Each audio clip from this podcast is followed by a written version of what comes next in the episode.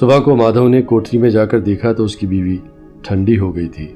اس کے منہ پر مکھیاں بھنک رہی تھی پتھرائی ہوئی آنکھیں اوپر ٹنگی ہوئی تھی سارا جسم خاک میں لت پت ہو رہا تھا۔ اس کے پیٹ میں بچہ مر گیا تھا۔ آداب، میں ہوں آپ کے ساتھ آپ کا دوست روست آزم شاہ، ایک اور خوبصورت کہانی کے ساتھ۔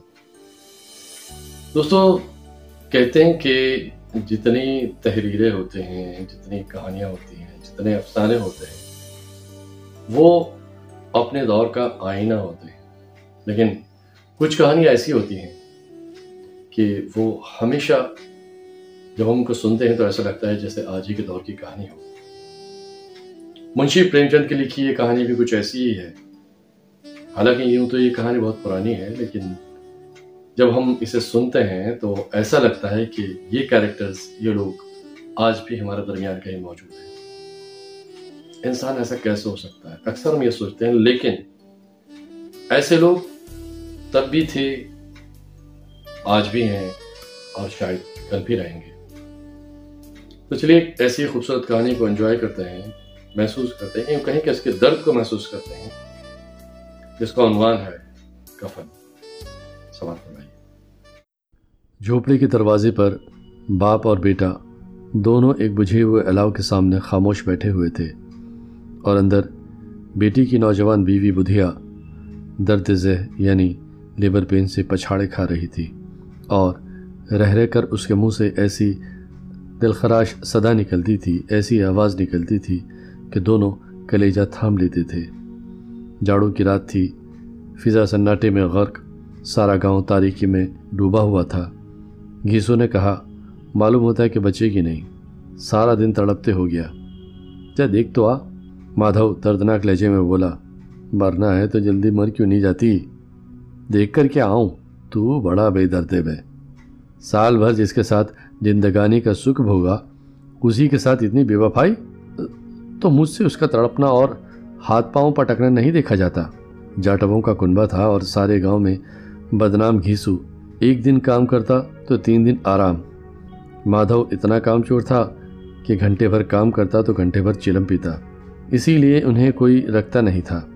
گھر میں مٹھی بھر اناج ہو تو اس کے لیے کام کرنے کی قسم تھی۔ جب دو ایک فاقے ہو جاتے تو گھیسو درختوں پر چڑھ کر لکڑیاں توڑ لاتا اور مادھو بازار میں بیچ آتا۔ اور جب تک وہ پیسے رہتے، دونوں ادھر ادھر مارے پھرتے۔ جب فاقے کی نوبت آ جاتی تو پھر لکڑیاں توڑتے یا کوئی مزدوری تلاش کرتے۔ گاؤں میں کام کی کمی نہ تھی۔ کاشتکاروں کا گاؤں تھا محنتی آدمی کے لیے پچاس کام تھے، مگر ان دونوں کو لوگ اسی وقت بلاتے جب دو آدمیوں سے ایک کا کام پا کر بھی بس صبر کر لینے کے سوا اور کوئی چارہ نہ ہوتا۔ کاش دونوں سادھو ہی ہوتے، تو انہیں قناعت اور توکل کے لیے ضبط نفس کے مطلب ضرورت نہ ہوتی۔ یہ ان کی عادت تھی، عجیب زندگی تھی ان لوگوں کی۔ گھر میں مٹی کے دو چار برتنوں کے علاوہ اور کچھ نہیں تھا۔ پھٹے چیتھڑوں سے اپنی اریانی ڈھاکے ہوئے یعنی اپنے جسم کو ڈھاکے ہوئے دنیا کے مکروں سے آزاد، قرض سے لدے ہوئے گالیاں بھی کھاتے تھے، مگر کوئی غم نہیں۔ مسکین یعنی غریب اتنے کہ وصولی کی مطلق امید نہ ہونے کے باوجود بھی لوگ انہیں کچھ نہ کچھ قرض دے ہی دیتے تھے۔ مٹر یا آلو کی فصل میں کھیتوں سے مٹر یا آلو اکھاڑ لاتے اور بھون بھون کر کھاتے، یا دس پانچ اوکھ توڑ لاتے اور راتوں کو چوستے۔ گیسوں نے اسی زاہدان انداز سے ساٹھ سال کی عمر کاٹ دی۔ اور مادھو بھی سعادت مند بیٹی کی طرح باپ کے نقشے کے دم پر چل رہا تھا، بلکہ اس کا نام اور بھی روشن کر رہا تھا۔ اس وقت بھی دونوں الاؤ کے سامنے بیٹھے آلو بھون رہے تھے، جو کسی کے کھیت سے کھود کر لائے تھے۔ گیسو کی بیوی کا تو مدت ہوئے انتقال ہو گیا تھا۔ مادھو کی شادی پچھلے سال ہوئی تھی۔ جب سے یہ عورت آئی تھی، اس نے اس خاندان میں تمدن کی بنیاد ڈالی تھی یعنی عزت کی بنیاد ڈالی تھی۔ پسائی کر کے گھاس چھیل کر وہ سیر بھر آٹے کا بھی انتظام کر لی تھی۔ اور ان دونوں بے غارتوں کا دو زخ بھرتی رہتی۔ جب سے وہ آئی، یہ دونوں اور بھی آرام طلب اور آلسی ہو گئے، بلکہ کچھ اکڑنے بھی لگے۔ کوئی کام کرنے کو بلاتا تو بے نیازی سے، شان سے دگنی مزدوری مانگتے۔ وہی عورت آج صبح سے درد ذہ میں بھر رہی تھی، اور یہ دونوں شاید اسی انتظار میں تھے کہ یہ مر جائے تو آرام سے سوئیں۔ گھیسو نے آلو کو چھیلتے ہوئے کہا، جا کر دیکھ تو کیا حالت ہے اس کی؟ چھڑائل کا پھنسا ہوگا اور کیا؟ یہاں تو اوجھا بھی ایک روپیہ مانگتا ہے، کس کے گھر سے آئے؟ مادھو کو اندیشہ تھا کہ وہ کوٹھی میں گیا تو گھیسو آلووں کا بڑا حصہ صاف کر دے گا۔ بولا، مجھے وہاں ڈر لگتا ہے۔ میں ڈر کس بات کا ہے؟ میں تو یہاں ہوں ہی۔ تو تم ہی جا کر دیکھو نا۔ میری عورت جب مری تھی تو میں تین دن اس کے پاس سے ہلا بھی نہیں۔ اور پھر مجھ سے لجائے گی نہیں۔ کبھی اس کا منہ نہیں دیکھا، آج اس کا اگھرا ہوا بدن دیکھوں گا۔ اسے تن کی سدھ بھی تو نہ ہوگی۔ مجھے دیکھ لے گی تو کھل کر ہاتھ پاؤں بھی نہ پٹک سکے گی۔ تو تم ہی جا کر دیکھو نا۔ میں سوچتا ہوں کوئی بال بچہ ہو گیا تو کیا ہوگا؟ سونٹ، گڑ، تیل، کچھ بھی تو نہیں ہے گھر میں۔ سب کچھ آئے گا۔ بھگوان بچہ دے تو۔ جو لوگ ابھی پیسہ نہیں دے رہے، وہی تب بلا کر دیں گے۔ میری نو لڑکے ہوئے۔ گھر میں کبھی کچھ نہ تھا، مگر اسی طرح ہر بار کام چل گیا۔ جس سماج میں رات دن کام کرنے والوں کی حالت، ان کی حالت سے کچھ اچھی نہ تھی اور کسانوں کے مقابلے میں وہ لوگ، جو کسانوں کی کمزوریوں سے فائدہ اٹھانا جانتے تھے کہیں زیادہ فالتو تھے، وہاں اس قسم کی ذہنیت کا پیدا ہو جانا کوئی تعجب کی بات نہ تھی۔ ہم تو کہیں گے کہ گھیسو کسانوں کے مقابلے میں زیادہ باریک بین تھا۔ سادہ لوگ کسانوں کی جماعت میں شامل ہونے کے بجائے شاطروں کی جماعت میں شامل ہو گیا تھا۔ ہاں اس میں یہ صلاحیت نہ تھی کہ شاطروں کے نظم کو، ان کے سسٹم کو فالو کر سکتا، ان کی پابندی کر سکتا۔ اس لیے جہاں اس کی جماعت کے اور لوگ گاؤں کے سرگنا اور مکھیا بنے ہوئے تھے، اس پر سارا گاؤں انگلی اٹھایا کرتا تھا۔ پھر بھی اسے یہ تسکین تو تھی کہ اگر وہ خستہ حال ہے، کمزور ہے، غریب ہے، تو کم سے کم کسانوں کسی جگر توڑ محنت تو نہیں کرنی پڑتی۔ اور اس کی سادگی اور بے زبانی سے دوسرے بیجا فائدہ تو نہیں اٹھاتے۔ دونوں آلو نکال کر جلتے جلتے کھانے لگے۔ کل سے کچھ نہیں کھایا تھا۔ اتنا صبر نہ تھا کہ انہیں کچھ دیر ٹھنڈا ہونے دیتے۔ کئی بار دونوں کی زبانیں چل گئیں۔ چھل جانے پر آلو کا باہری حصہ تو بہت زیادہ گرم نہ معلوم ہوتا تھا، لیکن جب اسے دانتوں تلے جباتے تھے تو اندر کا حصہ زبان اور تالو کو جلا کے رکھ دیتا تھا۔ اور اس انگاری کو منہ میں رکھنے سے زیادہ خیریت اسی میں تھی کہ وہ اندر پہنچ جائے۔ وہاں اسے ٹھنڈا کرنے کے لیے کافی سامان تھا۔ اس لیے دونوں جلدی جلدی نکل جاتے۔ حالانکہ اس کوشش میں ان کی آنکھوں سے آنسو نکل آتے۔ گیسو کو اس وقت ٹھاکر کی برات یاد آئی، جس میں بیس سال پہلے وہ گیا تھا۔ اس دعوت میں اسے جو سیری نصیب ہوئی تھی، جو بھرپیٹ کھانا اس نے کھایا تھا، وہ اس کی زندگی کا ایک یادگار واقعہ بن گیا تھا۔ اور آج بھی اس کی یاد تازہ تھی۔ ہائے، وہ بھوج نہیں بھولتا۔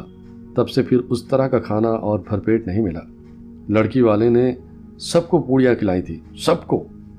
چھوٹے، بڑے، سب نے پوڑیاں کھائیں اور اصلی ہی کی سٹپنی رائتا، تین طرح کے سوکھے ساگ، ایک رسے دار ترکاری، دہی، چٹنی، مٹھائی۔ اب کیا بتاؤں کہ اس بھوج میں کتنا سواد تھا۔ کوئی روک نہیں تھی۔ جو چیز چاہو مانگو اور جتنا چاہو کھاؤ۔ لوگوں نے تو ایسا کھایا ایسا کھایا کہ کسی سے پانی نہ پیا گیا۔ مگر پروسنے والے ہیں کہ سامنے گرم گرم گول گول مہکتی کچوڑیاں ڈالتے دیتے ہیں، ڈالتے جاتے ہیں۔ منع کرتے ہیں کہ نہیں جی، چاہیے پتل کو ہاتھ سے روکے ہوئے ہیں، مگر وہ ہیں کہ دیے جاتے ہیں۔ اور جب سب نے منہ دھو لیا تو ایک ایک بیڑا پان کا بھی ملا۔ مگر مجھے پان لینے کی کہاں سد تھی کھڑا نہ ہوا جاتا تھا۔ چٹ پٹ جا کر اپنے کمبل پر لیٹ گیا۔ مادھو نے ان تکلفات کا مزہ لیتے ہوئے کہا اب ہمیں کوئی ایسا بھوج کھلاتا، اب کوئی کیا کھلائے گا؟ وہ زمانہ دوسرا تھا، اب تو سب کو کفایت سوچتی ہے۔ شادی بیاہ میں مت خرچ کرو کریا کرم میں مت خرچ کرو۔ پوچھو، غریبوں کا مال بٹور کر کہاں رکھو گے؟ مگر بٹورنے میں تو کمی نہیں۔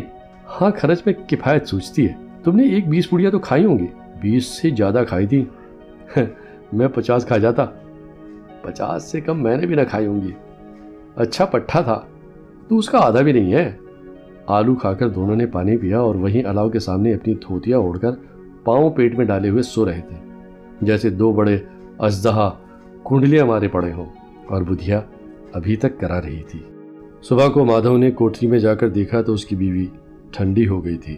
اس کے منہ پر مکھیاں بھنک رہی تھیں۔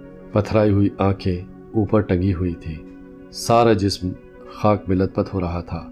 اس کے پیٹ میں بچہ مر گیا تھا۔ مادھو، بھاگا ہوا گھیسو کے پاس گیا۔ پھر دونوں زور زور سے ہائے ہائے کرنے اور چھاتی پیٹنے لگے۔ پڑوس والے نے جب یہ چیخو پکار سنی تو دوڑے ہوئے آئے اور رسم کے مطابق ان کی غمزدہ زندگی کی تشفی کرنے لگے۔ مگر زیادہ رونے دھونے کا موقع نہ تھا۔ کفن کی اور لکڑی کی فکر تھی۔ گھر میں تو پیسہ اسی طرح غائب تھا جیسے چیل کے گھونسلے میں ماس باپ بیٹے روتے ہوئے گاؤں کے زمینداروں کے پاس گئے۔ وہ ان دونوں کی صورت سے نفرت کرتے تھے۔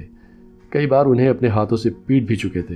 چوری کی قلت میں، وعدے پر کام نہ کرنے کی علت میں۔ کیا ہے میں گھیسو؟ روتا کیوں ہے؟ اب تو تیری صورت ہی نظر نہیں آتی۔ ایسا لگتا ہے تجھے گاؤں میں رہنا ہی نہیں ہے۔ گھیسو نے زمین پر سر رکھ کر آنکھوں میں آنسو بھرتے ہوئے کہا، سرکار، بڑی بپتا ہو گئی ہے۔ مادھو کی گھر والی گزر گئی۔ دن بھر تڑپتی رہی۔ آدھی رات تک ہم دونوں اس کے سرانے بیٹھے رہے، مگر وہ ہمیں دگا دی گئی۔ اب کوئی ایک روٹی دینے والا بھی نہیں رہا صاحب۔ مالک تباہ ہو گئے، گھر اجڑ گیا۔ آپ کا غلام ہوں۔ اب آپ کے سوا اس کی مٹی کو کون پار لگائے گا؟ ہمارے ہاتھ میں تو جو کچھ تھا، وہ سب کچھ دوا داروں میں خرچ ہو گیا، سب کچھ چھٹ گیا۔ سرکار ہی کی دیا ہوگی تو اس کی مٹی اٹھے گی۔ اب آپ کے سوا اور کس کے دوار پر جاؤں۔ جی میں تو آئے گا کہہ دیں کہ چل دفاع ہو یہاں سے۔ لاج گھر میں رکھ اور سڑا۔ مگر صاحب، ایسا نہ ہوا۔ زمیندار صاحب رحم دل آدمی تھے، مگر گھیسو پر رحم کرنا کالے کمبل پر رنگ چڑھانا تھا۔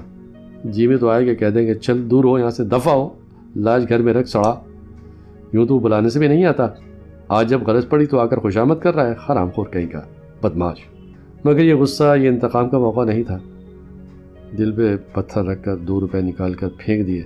مگر تشفی کا ایک جملہ بھی نہیں کہا، ایک سینٹنس بھی نہیں کہا۔ اس کی طرف دیکھا تک نہیں، جیسے سر سے کوئی بوجھ اتارا ہو۔ جب زمیندار صاحب نے دو روپے دیے تو گاؤں کے بنیے مہاجنوں کو انکار کی ضرورت کیوں کر ہوتی؟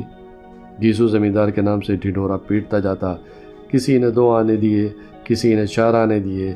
ایک گھنٹے میں گھیسو کے پاس پانچ روپے کی معقول رقم جمع ہو گئی۔ کسی نے غلہ دیا اور کسی نے لکڑی اور دوپہر کو گھیسو اور مادھو بازار سے کفن لانے چلے۔ ادھر لوگ بانس بانس کاٹنے لگے۔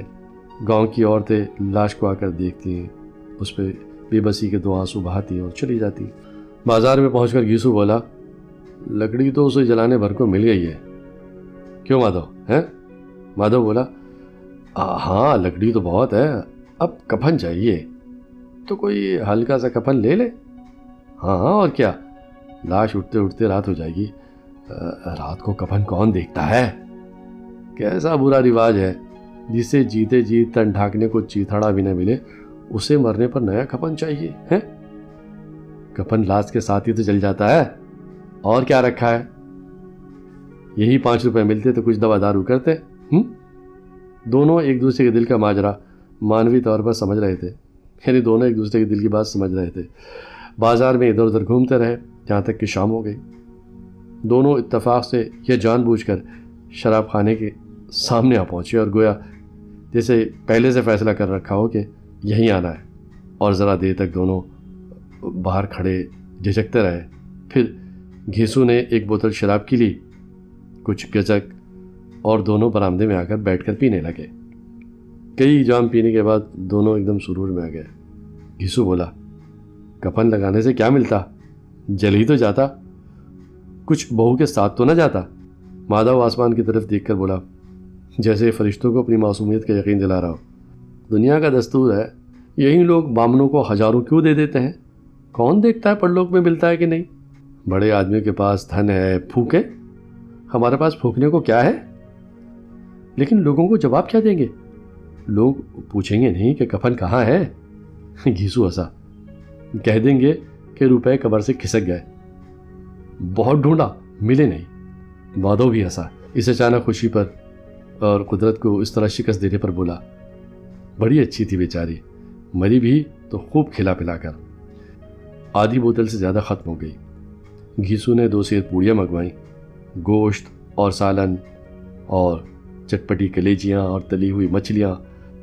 شراب خانے کے سامنے ہی دکان تھی۔ مادھو لپک کر دو پتلوں میں ساری چیزیں لے آیا۔ پورے ڈیڑھ روپے خرچ ہو گئے۔ صرف تھوڑے سے پیسے بچ رہے تھے۔ دونوں اس وقت شان سے بیٹھے ہوئے تھے۔ پوریا کھا رہے تھے۔ جیسے جنگل میں کوئی شیر اپنا شکار اڑا رہا ہو۔ نہ جواب دہی کا خوف تھا، نہ بدنامی کی فکر۔ کمزوری کے ان مراحل کو انہوں نے بہت پہلے سے طے کر لیا تھا۔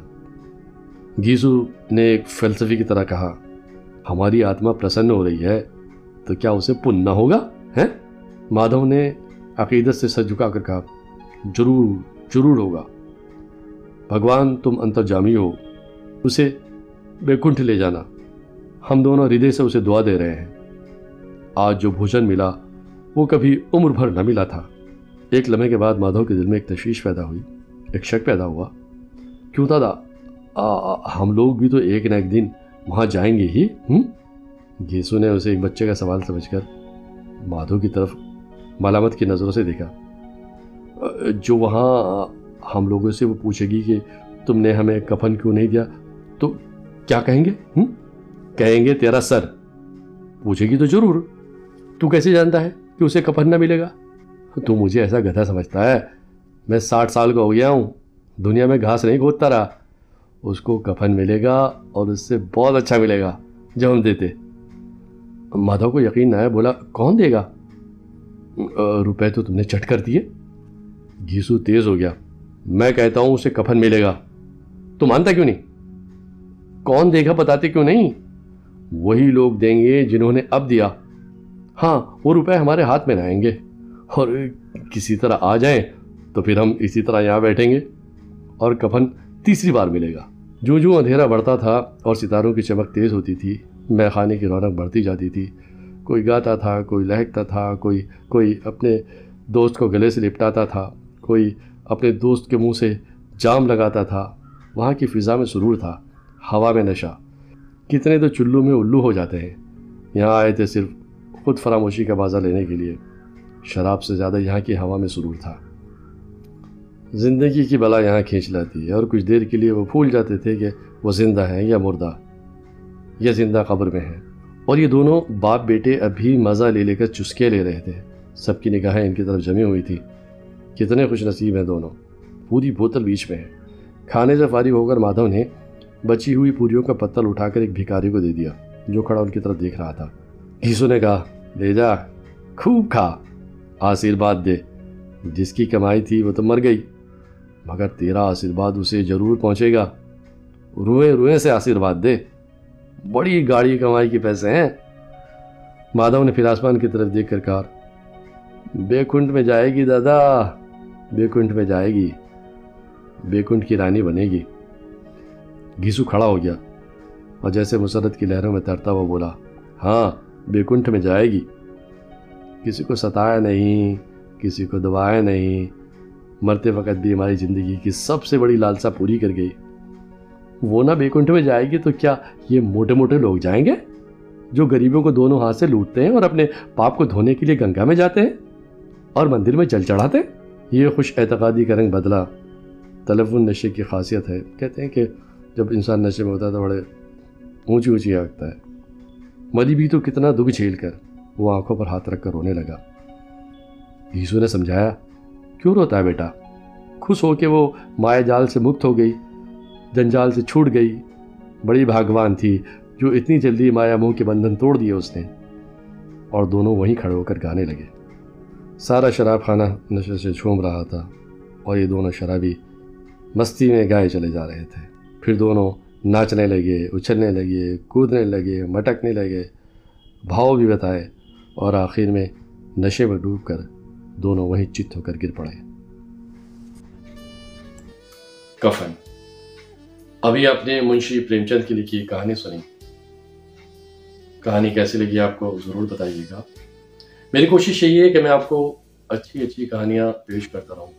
جو بھی آپ کو لگتا ہے کہ اگر آپ کو کہانی پسند آتی ہے تو آپ اپنی پسند کا اظہار کر سکتے ہیں۔ اور اگر آپ کو کہیں بھی کچھ ایسا لگتا ہے کہ اصلاح کی یا کریکشن کی گنجائش ہے تو ضرور بتائیے۔ کھلے دل سے میں آپ کا سواگت کرتا ہوں۔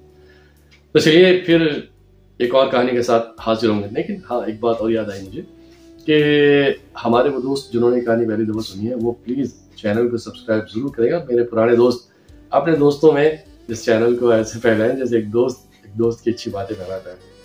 اور ان سے بھی کہیں کہانی کو سنیں، سبسکرائب کریں چینل کو۔ آپ کی سپورٹ میرے لیے بہت قیمتی ہے اور میں انشاءاللہ ایسے ہی کام کرتا رہوں گا۔ یہ میرا وعدہ ہے آپ سے۔ اگلی کہانی تک کے لیے اجازت دیجیے۔ اللہ حافظ۔